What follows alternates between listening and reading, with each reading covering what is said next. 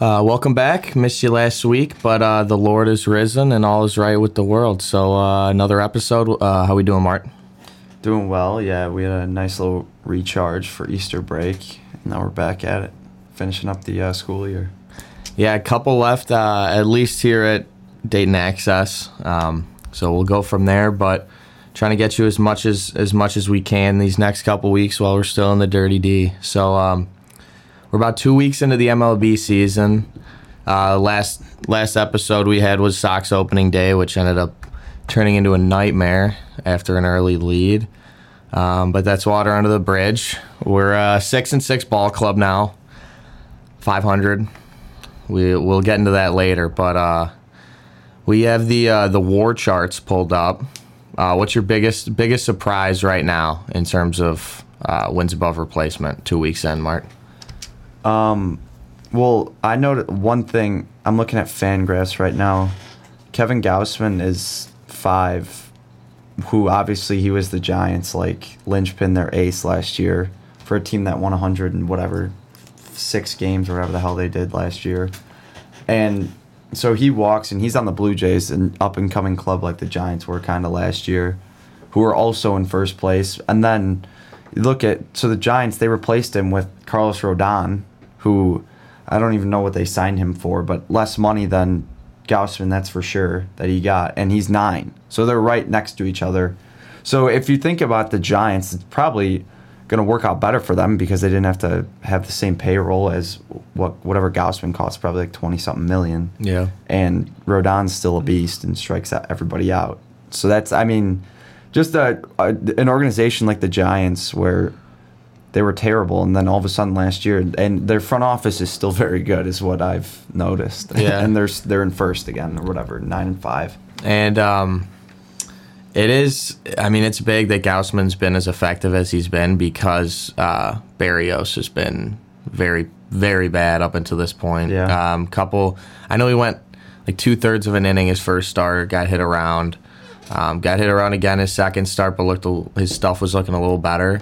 Um, that Gausman pickup could be what kind of cements that team because Ryu hasn't hasn't been particularly good either, and he's usually you know cool as a cucumber. But um, CJ Cron is top eight in WAR.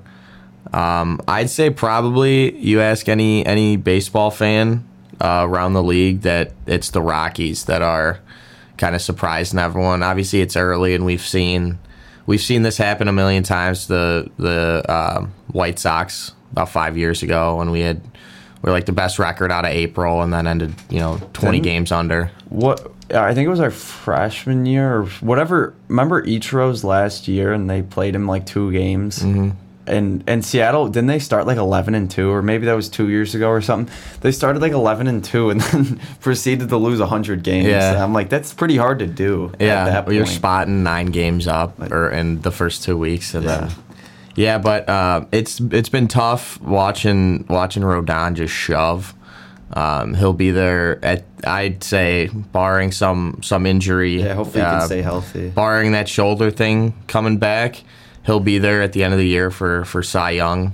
Um, yeah, voting in the in the NL and keeps pitching like this, he might start the All Star game and, for sure. And it's like uh, I like to see him. I like to see him do well, but it's just like man, where the Sox are at right now, it would have just made so much sense if we we had the money. You know, yeah. if we paid him and he's there we're feeling a lot better about ourselves. You know, we're throwing Keuchel out there the first game of a doubleheader. He's giving up ten runs in an inning. Like, well, yeah. Even there's been so many other possible replacements and just on the staff that even if you're not replacing Rodon because you have Kopech, you still you should replace Keuchel or upgrade.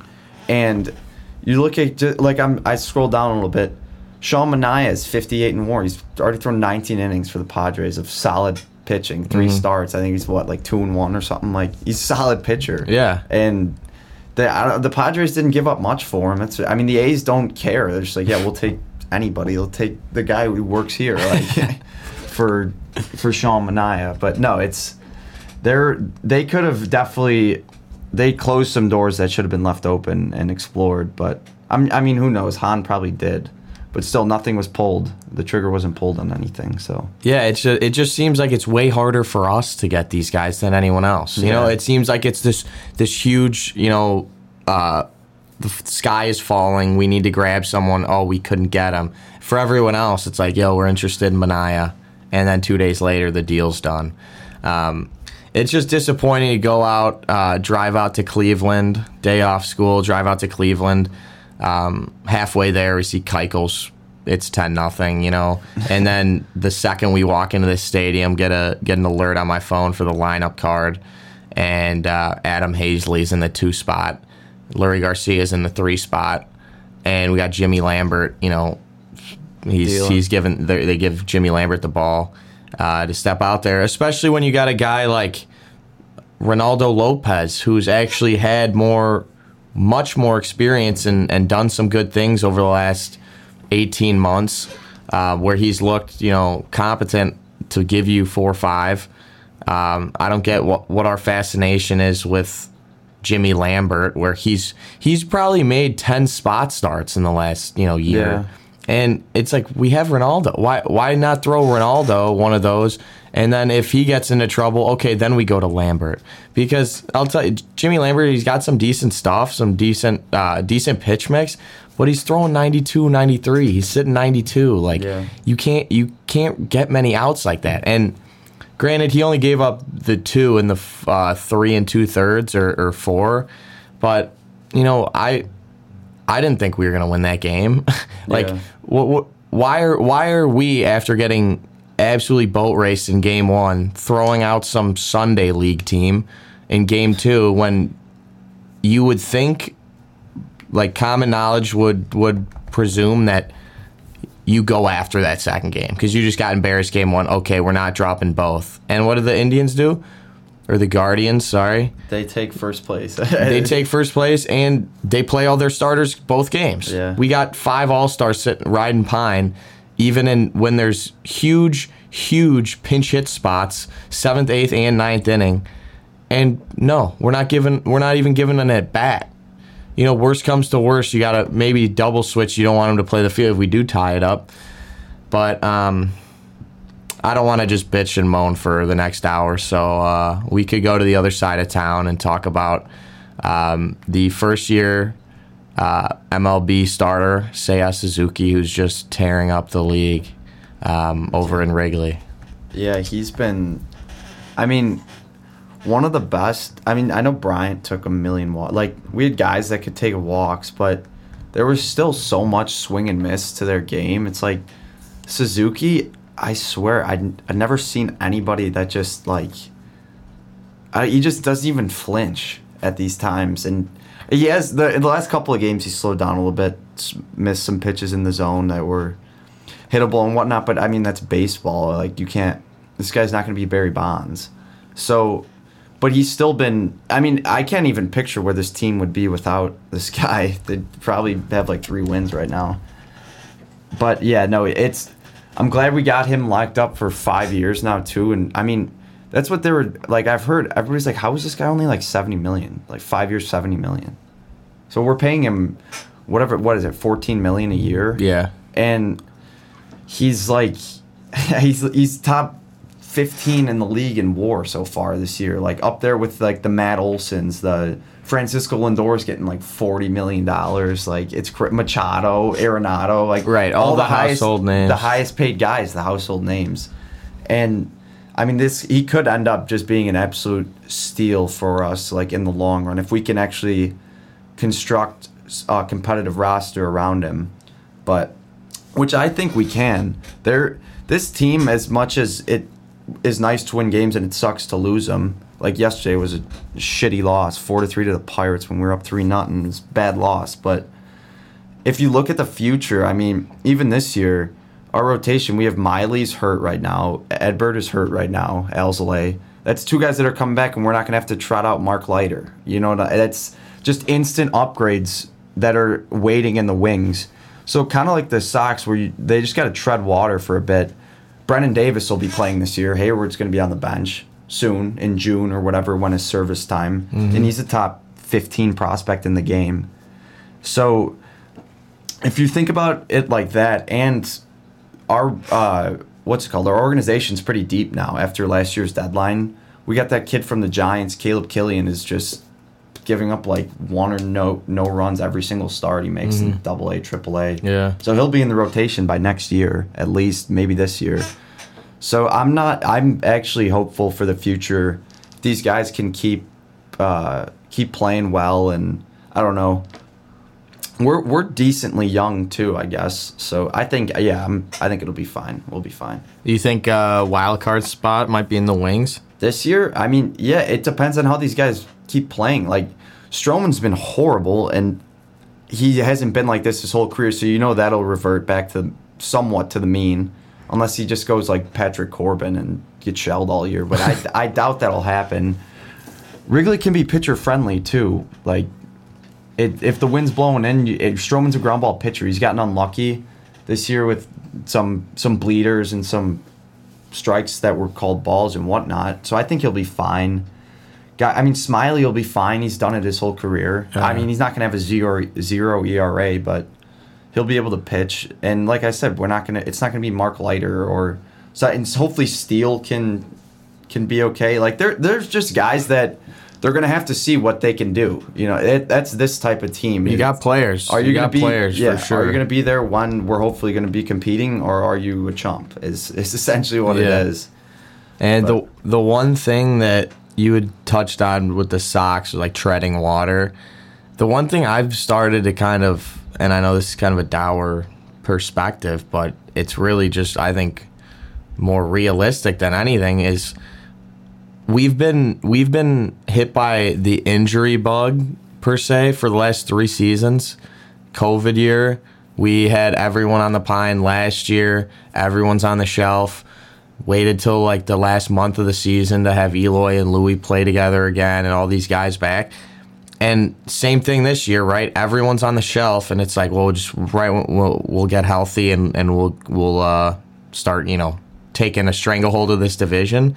And I'm kind of like, well, what? When are we exactly? We haven't been healthy in three years. The Yeah. same guys keep getting hurt, so there's who's to say that the second they get back, they don't just pull another weak little shit groin I know Robert just got hurt. you know, th- and it's all the same thing. So it's like, oh well, we'll give them the. T- they'll all be back at the same time. Yeah, and then they're gonna get hurt again because that's what they do. It's like unless they toughen up, or I don't fucking know, get their cortisone shots daily to keep them on the field.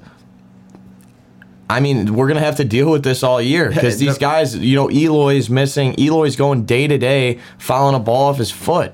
That happens to every player, every game. aside, it's funny. Like aside from last year, with obviously Acuna went down. The the teams that win it are the healthiest. But it's like they replaced Acuna though, like they at the deadline. So it's not. I mean, Acuna is hard to replace, but like they got those outfielders. They but, platoon. They went Yeah. platoon mode, and that but works. Everybody else was healthy. They, uh, you know what I mean. You can't have these guys that are hurt all year and whatnot, and they're trying to find their what's it called, their timing and stuff when it's a week before the playoffs. Like that, that can't happen. They got to be in their groove. Played hundred and Ozzy Albies probably played 150 something games last year, Yeah. and like.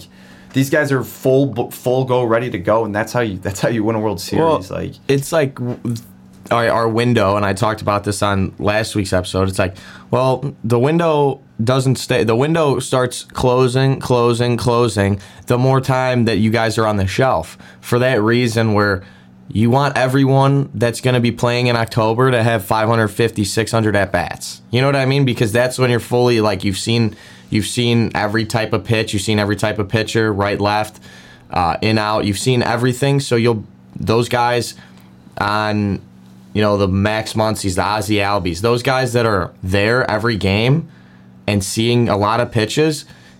What do they do in the playoffs? They rake. Yeah. They hit better than everyone else because the guys that were on the shelf, yeah, they get ready for the playoffs, and then they start off their you know one for their first fourteen in the in the offs, and for me it's like this is what's gonna happen. I mean AJ Pollock is out here you know pussyfooting with his son, uh, his newborn, like.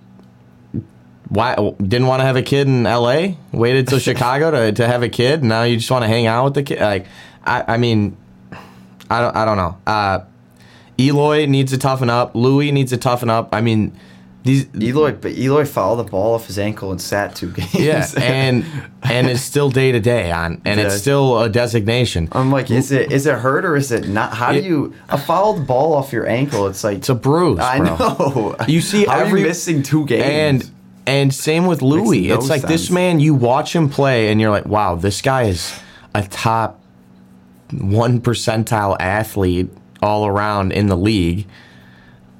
All the rest of those guys, I mean, Acuna's was a freak injury where he actually tore his ACL, tore his, you know, like Yeah. blew out his knee virtually. That those happen, but when you're running to he, every time he's running to first base and pulls up Gimp, dude, you're you're a Cuban Superman. What what is the issue here? There and Moncada with the the La Russa quote about him sneezing and then and he's hurt and all this Yeah. and I that's probably the most accurate and most actual uh actual realistic statement I've heard from La Russa where he's actually kind of getting on guys. Yeah. It's like, well, yeah, they're going to come back. It's going to be same old, same old. They're going to take, you know, they're going to, I don't know, get hit in the ass and then miss a week with uh, soreness on their fucking rump. Like, I this team th- there's a simple solution to this and I know it's not quantifiable or tangible, but it is when it, it kind of is when you watch other teams. They just need to toughen up, dude. Yeah. I feel like La Russa kind of babies him too. Like you said he was kind of getting on him.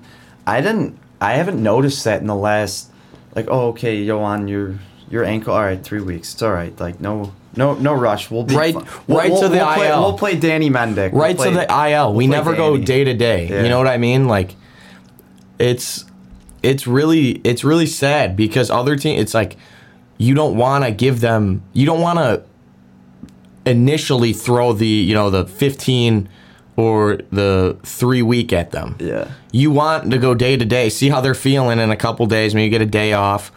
Then then you know, get a second look at it. We go, oh, right to the right to the 15 day IL Yeah. and then they sit there for a month. Like that was Engel last year. That was I, I don't even know, man. But it's really it's really been getting on my nerves a lot. Uh, just because you don't, I haven't really seen other teams like Seiya comes over and he's playing every freaking day, Yeah. and he's getting four at bats a day, and he's playing a, a solid outfield, and he's taking bags, and and they're playing hard. I watch the Cubs who have half the half the amount of talent or expectations that the Sox do, and they're all playing their asses off. Yeah. And it's showing because they're winning games. We take we go into Cleveland, our biggest rival, and we take 3 days off after getting 2 days rest.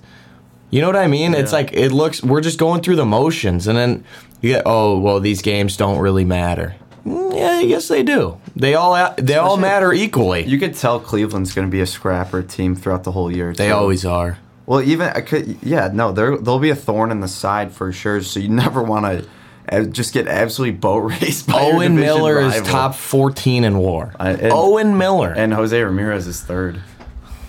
Well, yeah, that's to be. Exp- I mean, he would be. He would probably have the greatest season of all time if if they got to play the Sox every day. Like, he might be worse than Nelson Cruz in terms of just killing the Sox. Yeah. But he's, God, he's a phenomenal player, dude. Well, that's the thing. He's a I mean, phenomenal The player. Guardians have th- three good starters in Bieber, uh, Plesac, and Civale and and McKenzie. and McKenzie. Yeah, and I yeah. I guess I forgot about Civale too, but he's fine. Like yeah, they'll be.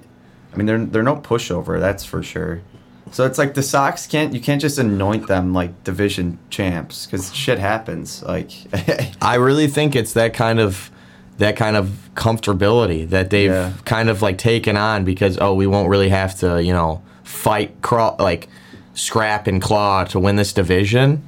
It's like well while you might not have to you know work as hard as you know if the Royals wanted to win it because you have a lot of talent like hard work beats talent when talent fail, fails to hard to you know work, hard. hard, Like yeah. it's everyone said it is true. That's why everyone knows that and everyone you know reiterates that. And I I hope that I hope that Tony and and the clubhouse can just like if everyone just played even half as hard as Abreu. Like Abreu's the one guy, he's the oldest guy, and he's the guy that plays his ass off every time, you know. Mm-hmm. And we got these youngsters that just think it's going to be handed to him on a silver platter. And um, I thought I did think La Russa was going to be a kind of guy to keep him in line and you know shape them up. No, it's been the opposite. Like you're supposed to be the old curmudgeony asshole drunk that's you know yelling at the guy. Like that's what I want. Yeah. If we're gonna have you, that's what I want from you. Not you. You know.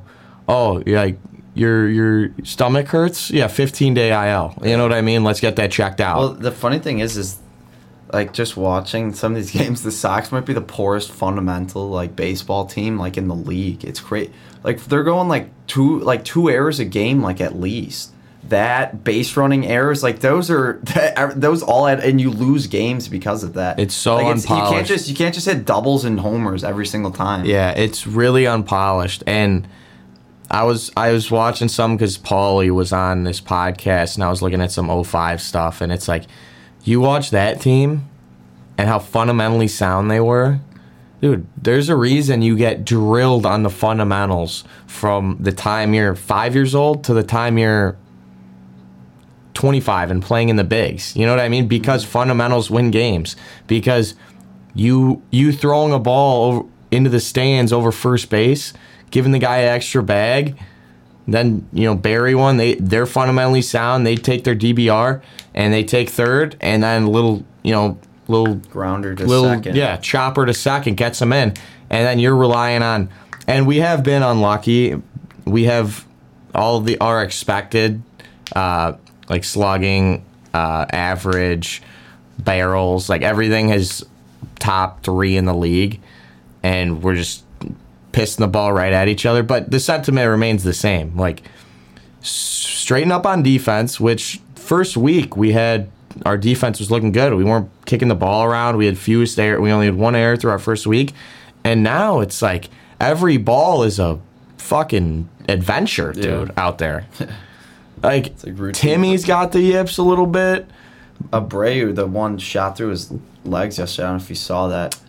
Josh Naylor hit one down the line and he didn't. He missed it. Yeah, and that's and he's been he's been good over there, and it's contagious, dude. Winning's contagious. Fundamentals are contagious. Like as soon as some someone slacks off, you start taking taking grounders the wrong way. It's contagious, bro. Like you start throwing the ball around, everyone starts throwing the ball around. So, um, there is immense room for improvement for this team. Um, I, I don't I today? don't want anyone to think that I'm like, you know, yeah, you know, like the ship is sinking because we're we've played 12 games, we got 150 left, but there's there's a lot of changes that need to be made on this team, um, and I think they could learn a thing or two from this Cubs team right now, frankly, because I've been watching a lot of the Cubs and I, I like how they play. Like I like their team. I don't like the Cubs, but I like their team, you know, and uh, Yeah, if yeah. our yeah, well for the Cubs, the margin of error this year is so slim because our bull like our bullpen is ass. Like we're thrown out there. We've lost probably three games from the bullpen. We've had a lead in every game but one, I think. Yeah, or two. Those two last two to the Rays, but even still, go up three nothing. I mean, I guess Leiter got shell, but you're bringing in guys like Ethan Roberts and Chris Martin, just coming in and just blowing lead after lead, and then teams got to scrap together one to tie it late. Like every time, that's not gonna let like. If they could, I would like maybe some of these minor arm, minor league arms to come up and try and spell. Like if they got a DFA, I understand Chris Martin pitched in the World Series last year, but this guy's got like a 9 ERA already. He's given up like run in like three of his first four like outings. So if you DFA him, that's fine. Bring up. They got plenty of arms in the minors that can come up and and even if they suck, it's like I said, it's not the end of the world. You got to try these guys out at some point. Right, you have time to learn about these guys. Exactly. Like, Like, Keegan Thompson was that same guy last year. You bring him. We brought him up because we traded away everybody, all of our relievers. We come up and the guy. I understand he had some a little bit of growing pains at first, but he's a beast now. he's going two, three innings. Yeah, Like, every single time. it's- Like that's such a uh, valuable thing to have as an organization just keep like I just want to keep trying to find some of these guys. And I mean, hopefully, David Robertson's pitched okay so far. Like they, they're pulling some of these guys off the scrap heap, which is is encouraging from a scouting department, especially like without Theo, that they can still evaluate talent and whatnot. But it would be nice to not have to pitch these bums, which I, I understand it's hard, but I don't know. Yeah, I mean the the fact of the matter is, um, you need you need guys like Hendricks and Stroman to to get you well, seven that, innings. that's very, you know what I that's mean? very true too. Uh, if you could get if those guys are giving you seven innings consistently, then you don't have to worry about seeing Chris Martin. Scott you know, three. Yeah, you don't you don't have to worry about seeing those guys three times a week. yeah. um, four No, times yeah, a week. their So rotation has not gone deep. at all. obviously, you know, it's no secret the bullpen is a product of the what you're who you have coming out of the pen is a product of the start yeah, you get. it's not it's not to Tepera, Chafin, and uh, Kimbrel this year. That's for sure. No, but I mean, it is it is encouraging um, with Keegan. You know, you get six six and two thirds, six and a third from Stroman or Hendricks, and he'll take you through the sixth to seventh. And you know, if he's throwing well, he could get you the eighth too. From even, what we've seen, even close it. Like- Like like, two three out give three you inning like saves. seven seven out save. Yeah. Um, you know, it's a good arm to have, and and um, I don't know what the trajectory is for him in terms of where they I want wa- him because everyone always wants that like that firm role for these bullpen guys. Like, oh, you're long relief if we need or seventh setup guy, you know, eighth inning guy, closer. You know, but I think it's cool to have that kind of uh, you know pony out there swing that man. can just give you put him in different And spots. He did start a couple of games last year, and he was okay. He wasn't like fantastic or anything. So I don't know. I would imagine they'll pro- they might try and stretch him into a starter, but I mean his role right now for the team, he's really valuable where he's at. Like I'm looking right now, he's only pitched he's pitched three games, thrown nine and two thirds, and he's already worth 0.4 WAR, which mm-hmm. is the most pitching WAR on the team right now. So if if that's the kind of guy you're getting, that's he can stay there. That's fine. I I'm fine with it. But these starters are gonna they can't you can't keep going four and a third, three and two thirds. Like that's like I said, you're or like you said, you're, these guys are coming into more situations, and the more situations these guys are in, the the worse your mm-hmm. team off. yeah, more chances to be. fail. Yeah, exactly. because yeah you're gonna see you're gonna see them you know give some free passes and get some balls drilled in the gap more often then you're gonna see them go one two three. And that's just who they are right now. You know what I mean? Effross isn't gonna come in and in a high leverage situation Yeah. and I mean that's just you're not expecting it you know what I mean? So you're just hoping that when you when he does come in you're you have a you know it's five one six two. You got you know you got a decent decent uh, cushion to where he could give up a run and you're happy with his performance. That I mean I, I don't even want to get into the Sox bullpen because I'll just keep keep rambling but those guys I mean we we don't see Gausman come out in a in a two one game in Cleveland um, we keep you know we're throwing Sousa and these guys, these bombs every every game. It seems like. Yeah. Um, Tanner Banks came in and threw four perfect after Keuchel, which was very uh, Damn. very nice to see. So I think he's earned a spot on when the rosters, you know, Yeah. uh, close it up Well, a little bit. the But funny thing is, is both of our bullpens are, com- wha- personnel aside, both just got absolutely screwed in the same in like a matter of three days. Where Crochet goes down for the year with Tommy John, and then Heuer goes down for the year with Tommy John. That those would have been probably the two best relievers in the respective bullpens, honestly. yeah, But so they're they're already uh, playing from behind. But I mean, I guess those are things to look forward to in the future. Hopefully, they both bounce back because they're going to be useful arms. and uh, I see uh, at, as we're still kind of have this war um, chart up. Uh, Nolan number one by a whole tenth of a tenth of a point at the 1.3 WAR already. So what's that?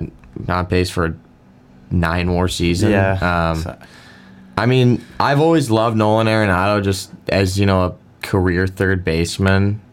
Um, everyone obviously, what the Rockies did with him was absolutely absurd.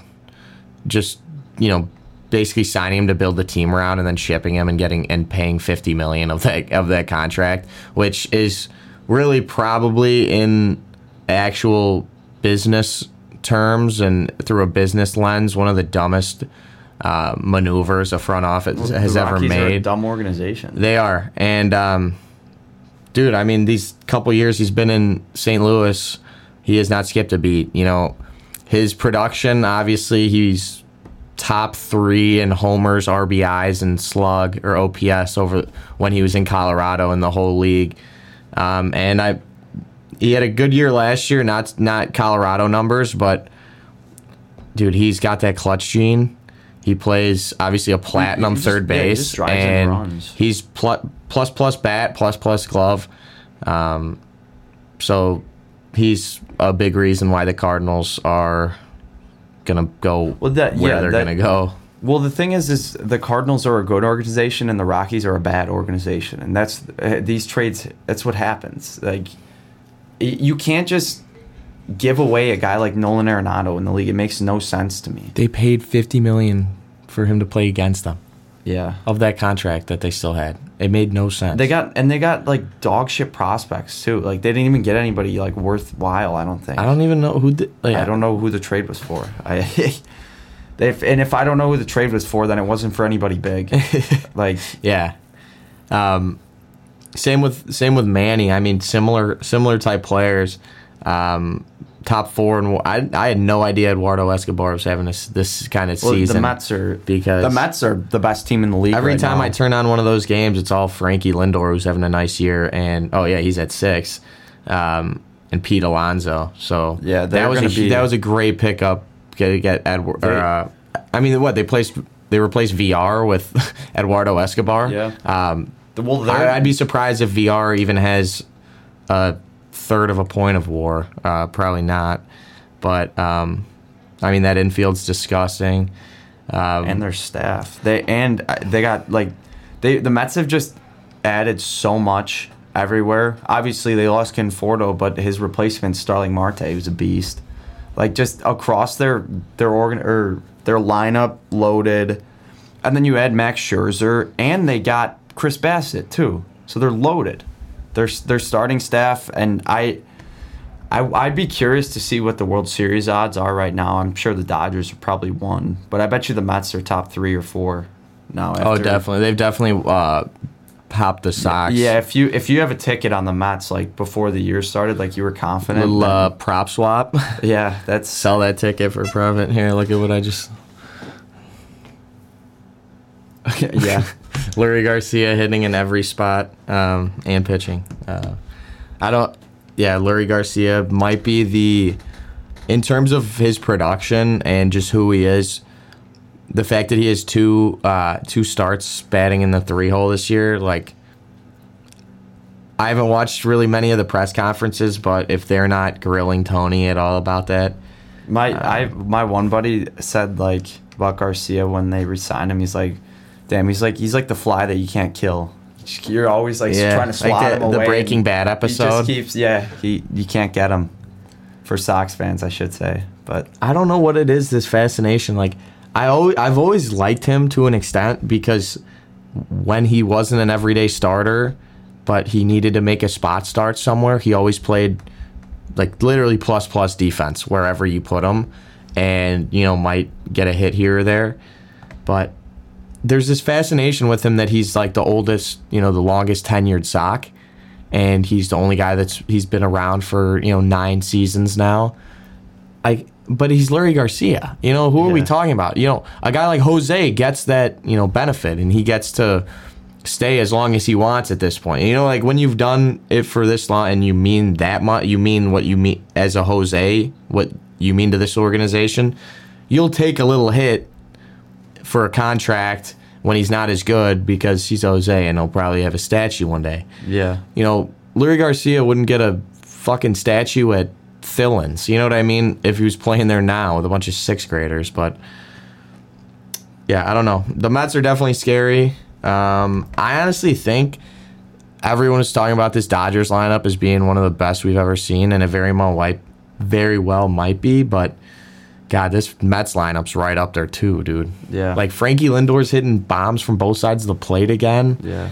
I know he wasn't as effective uh, last, year. year. at the at the dish, but he's Francisco Lindor. like, Like, he's a Well, yeah. even so, this, like I said, they Scherzer and Bassitt are studs both, and they're doing all of this without Degrom, who's like the best player in the league when he's healthy. yeah. So if you, like, they could baby the hell out of Degrom to try and get. It's okay, Jacob. Like, work your shoulder. Like, get that inflammation out for as long as they need, and if he can come back in June. Or July or something like whatever. I don't even know what the hell's wrong with him. He's been hurt for five years, but if he can come back in June or July, like this team is disgusting. I mean, yeah, last year they you know this, almost every time, because well, one last point, the anytime Degrom used to start, he would lose one nothing. Yeah. he'd give up one run. Yeah. and now this team will score four for him, Yeah. five for him. if he's getting any kind of run support, it's a win. Like, Yeah, exactly. He was putting together the great. He was week. putting together the greatest pitching season of all time last year, um, in a league where we have some of the you know most widespread power and, and you know power hitters across the league, um, and no one could touch him.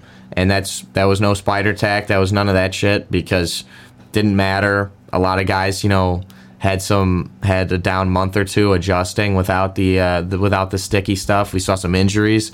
Um, that wasn't the case with Degrom. I know he he had that injury, but it was like a lingering thing. Um, because you don't need you don't need anything when you're throwing 101 with just a wipeout slider that he just spots. He can spot both wherever he wants. Um, I completely agree. When he's healthy, he's probably the most dominant player in the league. I mean, he's the kind of he could miss.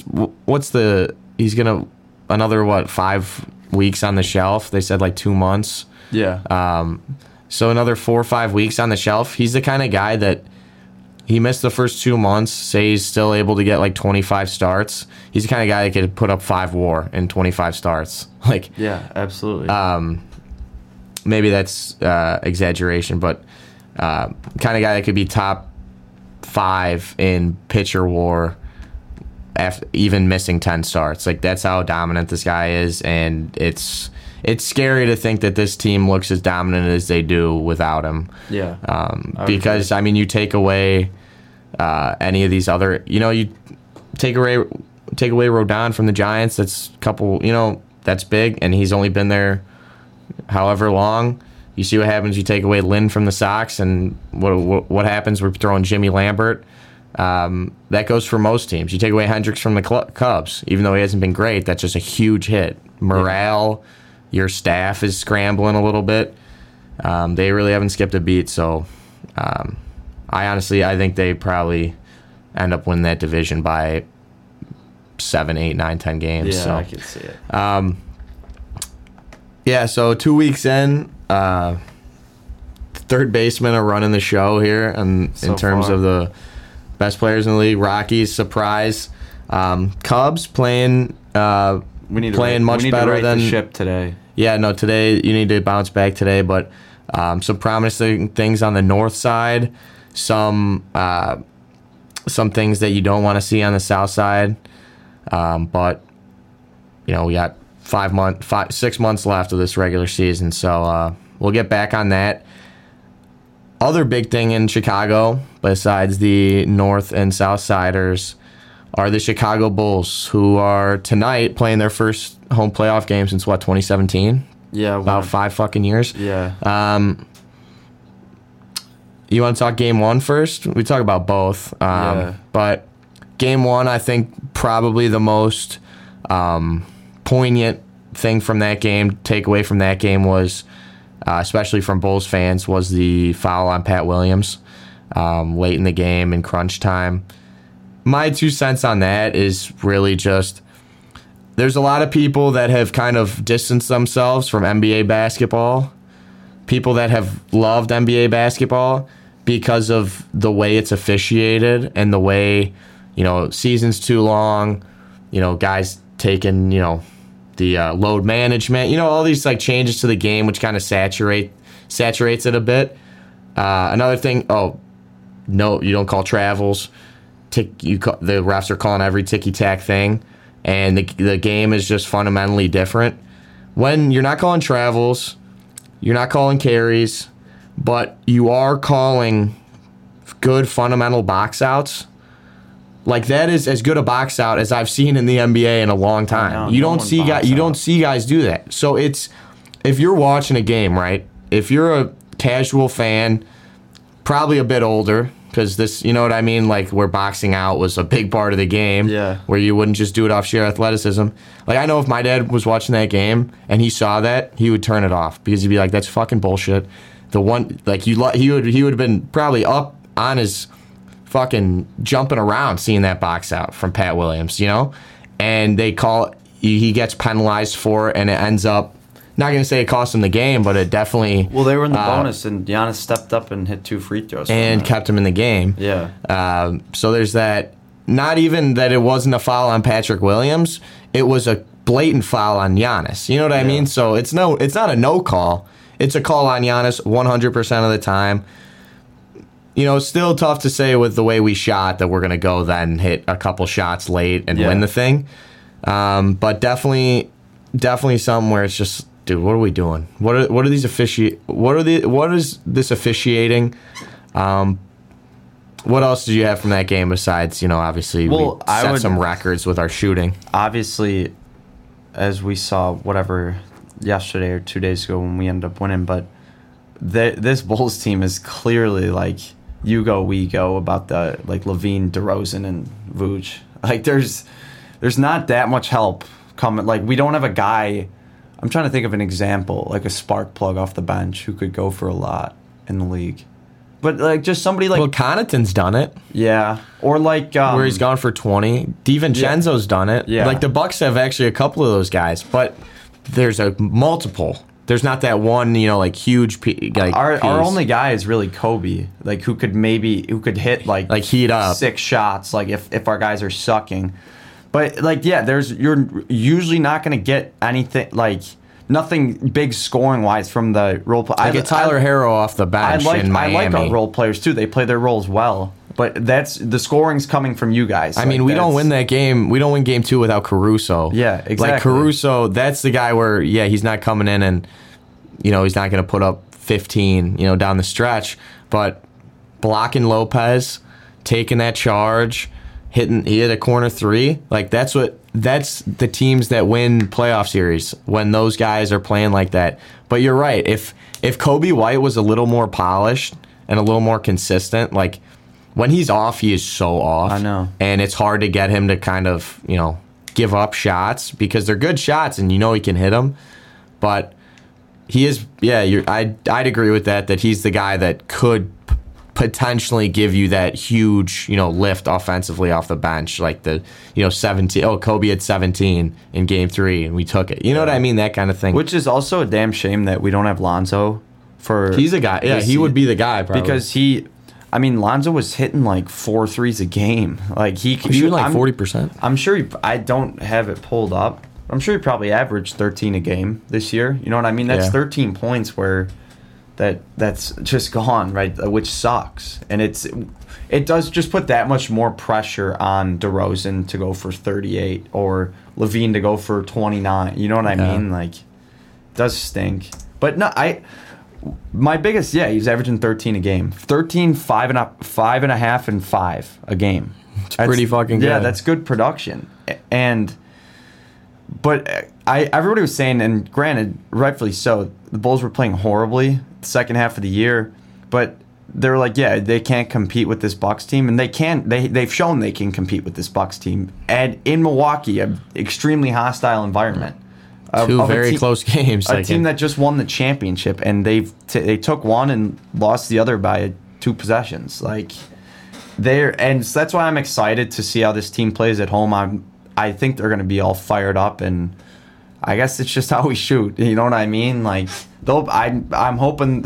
I think they're going to play hard, but they played hard in game one. So Yeah, I mean, we'll see if uh, if these guys for the Bucks step up in, in Khris Middleton's absence. You know, if they're Yeah. if they get a big game from it'll be Connaughton or starting, yeah. or Donte or whoever it is. DiVincenzo, they traded DiVincenzo. oh, uh, For, I've been um, out of the loop. I don't know who the hell they got. Someone, maybe Wo- maybe Wes Matthews. Maybe that was the deal. Oh yeah, this checks out. But yeah, it'll be. I mean, a guy like Wes Matthews is gonna have to. That'd be like.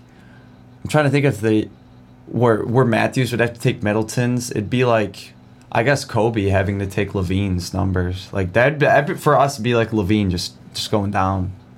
Wes Matthews is like the Jonathan Villar of basketball. Yeah, yeah. He's always there and he's always solid. He's always pretty pretty okay. Yeah. Um. So game, is it gonna be the? Is it if we win tonight? Is it gonna be the DeRozan show again? Do you think? Or is it? I could see Zach. I could see Zach going like. We haven't seen that game from Zach really in a while. Where When's the last time he's gone for forty?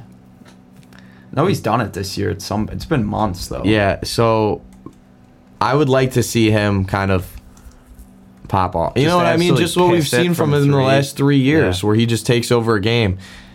It's it's not like I know this fascination with Demar and he was phenomenal, but it doesn't mean that I don't know if Zach is taking it kind of like not personally, but as well. I'll I'll defer. You know what I mean? Because you shouldn't. You can't. Neither should defer. You Yeah. should both get take every shot that's your kind of shot. They take different shots. You know what I mean? They're not the same offensive player at all. So I wouldn't mind if they put up as many shots. I mean, what they put up 50 shots combined in game game one. Um, obviously, we know we know how that went, but I want him to get his shots up for sure because to be in all in all honesty, when he's heating up, he's better than Demar when he's heating up because it's an extra point every possession. Because when Zach's heating up, he's pulling from you know 28 feet and Well, yeah, that's and yeah, he's he's hitting like fadeaway like baseline jumpers, like just absolutely cash it. Like yeah, no, he hits some of the most athletic jump shots like that you'll ever see. He also has one of the prettiest shots that you'll. Know, you know what I mean? so Just the fundamentally- smoothest. yeah. Like him and Clay have two of the smoothest shots you'll ever see. Um, I have it pulled up here. I was wrong. LaVine has not gone for 40 this year. But his best month, he averaged, it was uh, December. He averaged 28 a game, which is night and day from what he's been giving us of like 21. You know what I mean? it's a bit. Yeah, it's three three possessions of scoring. Yeah. Um, but yeah, I'm excited for this game tonight. Um, you know, it's a beautiful day out. I'm I'm- sure. I'm I- sure I we'll get we'll get I asked after it it. the other day. It'll be cool because we never we haven't gotten this in Chicago in a while. But like, I wonder if all like the stars will pop out, like to go to the game because it's. I mean, it's gonna be the biggest thing of the weekend in Chicago. Biggest show in town. Yeah, for sure. I mean, Like, I wonder if you'll see Fields or like. I'm sure there. I'm sure there'll be some. Uh, wait, are the are the Cubs are at PNC, right? Yeah, I don't know. We're home. You're home. Yeah. I wouldn't be surprised if some of the some of the Cubbies are, are out there. Yeah. After their game, because no, up. one, no one on the team Um, really has money. you know what I mean? It's like yeah, but they get. You know, I'm sure they they get. Com- not Yeah. comped, but you know, Sh- they get, they get- Schwindy's Schwindy's getting the playoff ticket. Sh- it's like Schwindy, Justin Fields just sitting. ni- They're like boys sitting Yeah. courtside, like one and one. Um, yeah, you know, it's like E- Schwindy, Eloy, and like Justin Fields. no, you would never. I I can see one of the Sox guys. Like, I don't know that those guys give a rat's ass about anything really American they're all- they're- besides they're foreign, baseball. yeah. yeah, exactly. Um, I think Fields is the main one. I mean. I, uh, F- Mooney, Mooney, Fields and Mooney would be like they'd probably be booing. Kmet too, maybe because Yeah. that's like just, him and Justin Fields. Are will be there just like deleting a beer. Yeah. for sure. who? Yeah, who? Would, who's the odds on for the beer chug? Like, who is it? Is it Kmet? Jenkins, maybe. He seems like a guy who's trying to like prove himself to like the city and Be, whatnot. yeah, because he kind of looks like a nerd a little Yeah. bit. Um, yeah, I don't know. I like. Yeah, I like that. I like that. Um, What do we have a? think I mean, what was it? Bakhtiari in, in Milwaukee. Yeah. He was the guy Just that kind of took- took down two in, he like, kind of started it. Yeah, that was pretty cool actually. How he went back to back. Um, yeah, I mean, we'll see. I'm excited. I'm excited. Like I haven't been excited really where it's like, man, I can't wait for this Bulls game tonight in a long time. I mean, Yeah. 2017, where we had no shot of really doing anything when we were there, and one one took took a game in uh, Took in Fiserv, court. took home court. So, I mean, things are looking up after that game one. We Yeah. bounced back. We're playing hard. Um, maybe we get that spark from from Coby White or Pat Williams gets gets hot. You Yeah. know, you never know. and not even like where where you can say that we're not going to win it all this year. On happenstance, say we happen to like great series, we beat Milwaukee. You're looking ahead. You can't tell me that this Celtics team isn't beatable. You know what I mean? Like they're not some like world beaters. Rob, like Robert Williams is they're some. they're a good yeah. team. They're better than the Bulls, but they're not like world beaters at all. Jayson Tatum We has games play- where he shoots twenty five percent from the floor. The Like, Celtics aren't like a healthy Suns. You know what I mean? They're not. They're not a, hel- a healthy Warriors. they're no juggernaut. yeah, yeah, exactly. Um, you think we'll take it? This is a bit, really big game tonight. Is going to be the series momentum is tonight. I think if we win tonight, we win the series. I think if we lose tonight, we lose Winner game, game three. Whoever game three goes to takes it. Yeah. Uh, I agree. I also, before we get out of here, uh, wanted to give a little, uh, I guess you could call it a public service announcement. Um, I was reminded of, of this um, two days ago when I was in Cleveland. Um, shit, shithole park, Progressive Park is, is shit. Um, Cleveland's kind of a shithole. Uh, I like the people that are from Cleveland. They're all good people, and they all, you know, it seems like they have you know chip on their shoulder, and and they're hard workers, and it's to nothing with their people except the people I'm about to get into. But um, when's the last time you brought a, a mitt to a baseball game, Marty? Uh, probably when I was like ten. Ten?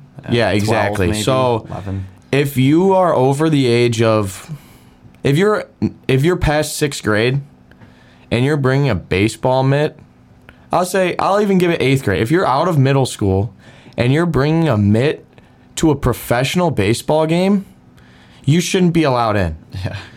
these guys and I'll tell you, there weren't many people at the at frickin' Progressive on Wednesday. Not many at all. But a big a big percentage of the people that were there were 25 plus year old men with gloves on, trying to get trying to get balls from the uh, first baseman and the and the right fielder, and it made me sick.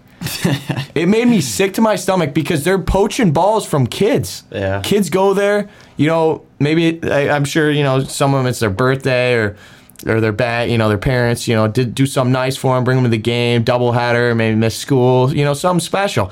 And these freaking poachers are snagging ball. These weirdos, who knows what they're doing with those balls? They're getting they're getting like a ball from like what are you gonna frame a ball from like Josh Naylor? Yeah, like yeah. really? you know what I but mean? But that's what I'm saying. They're all weirdos. They shouldn't be allowed in. There's no room for them. And uh, if anyone is listening, and you do this, please stop listening. This is not.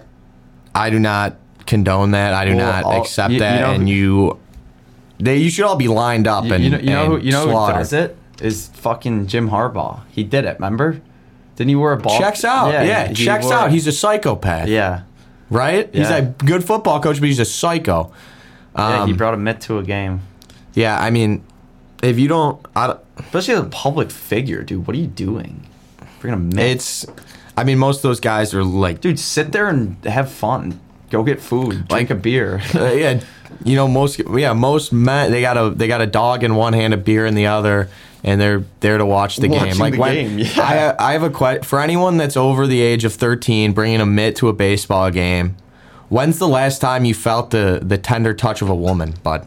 It's probably been a long time. When's the last time you get a ball? Like it's so rare. Why are you like? I don't know. When's the last time that you were intimate with a woman? If you're bringing a mitt to a baseball game in your 20s, in your 30s, um, I get a lot of those people in Cleveland. Not gonna say it doesn't happen in Chicago because there's a lot of a lot of uh, interesting folk that do it there, and I don't condone any of it. But um, yeah, let's go Bulls. Let's go Cubbies. Let's go. Sox. Um, we'll be back next week. We're out.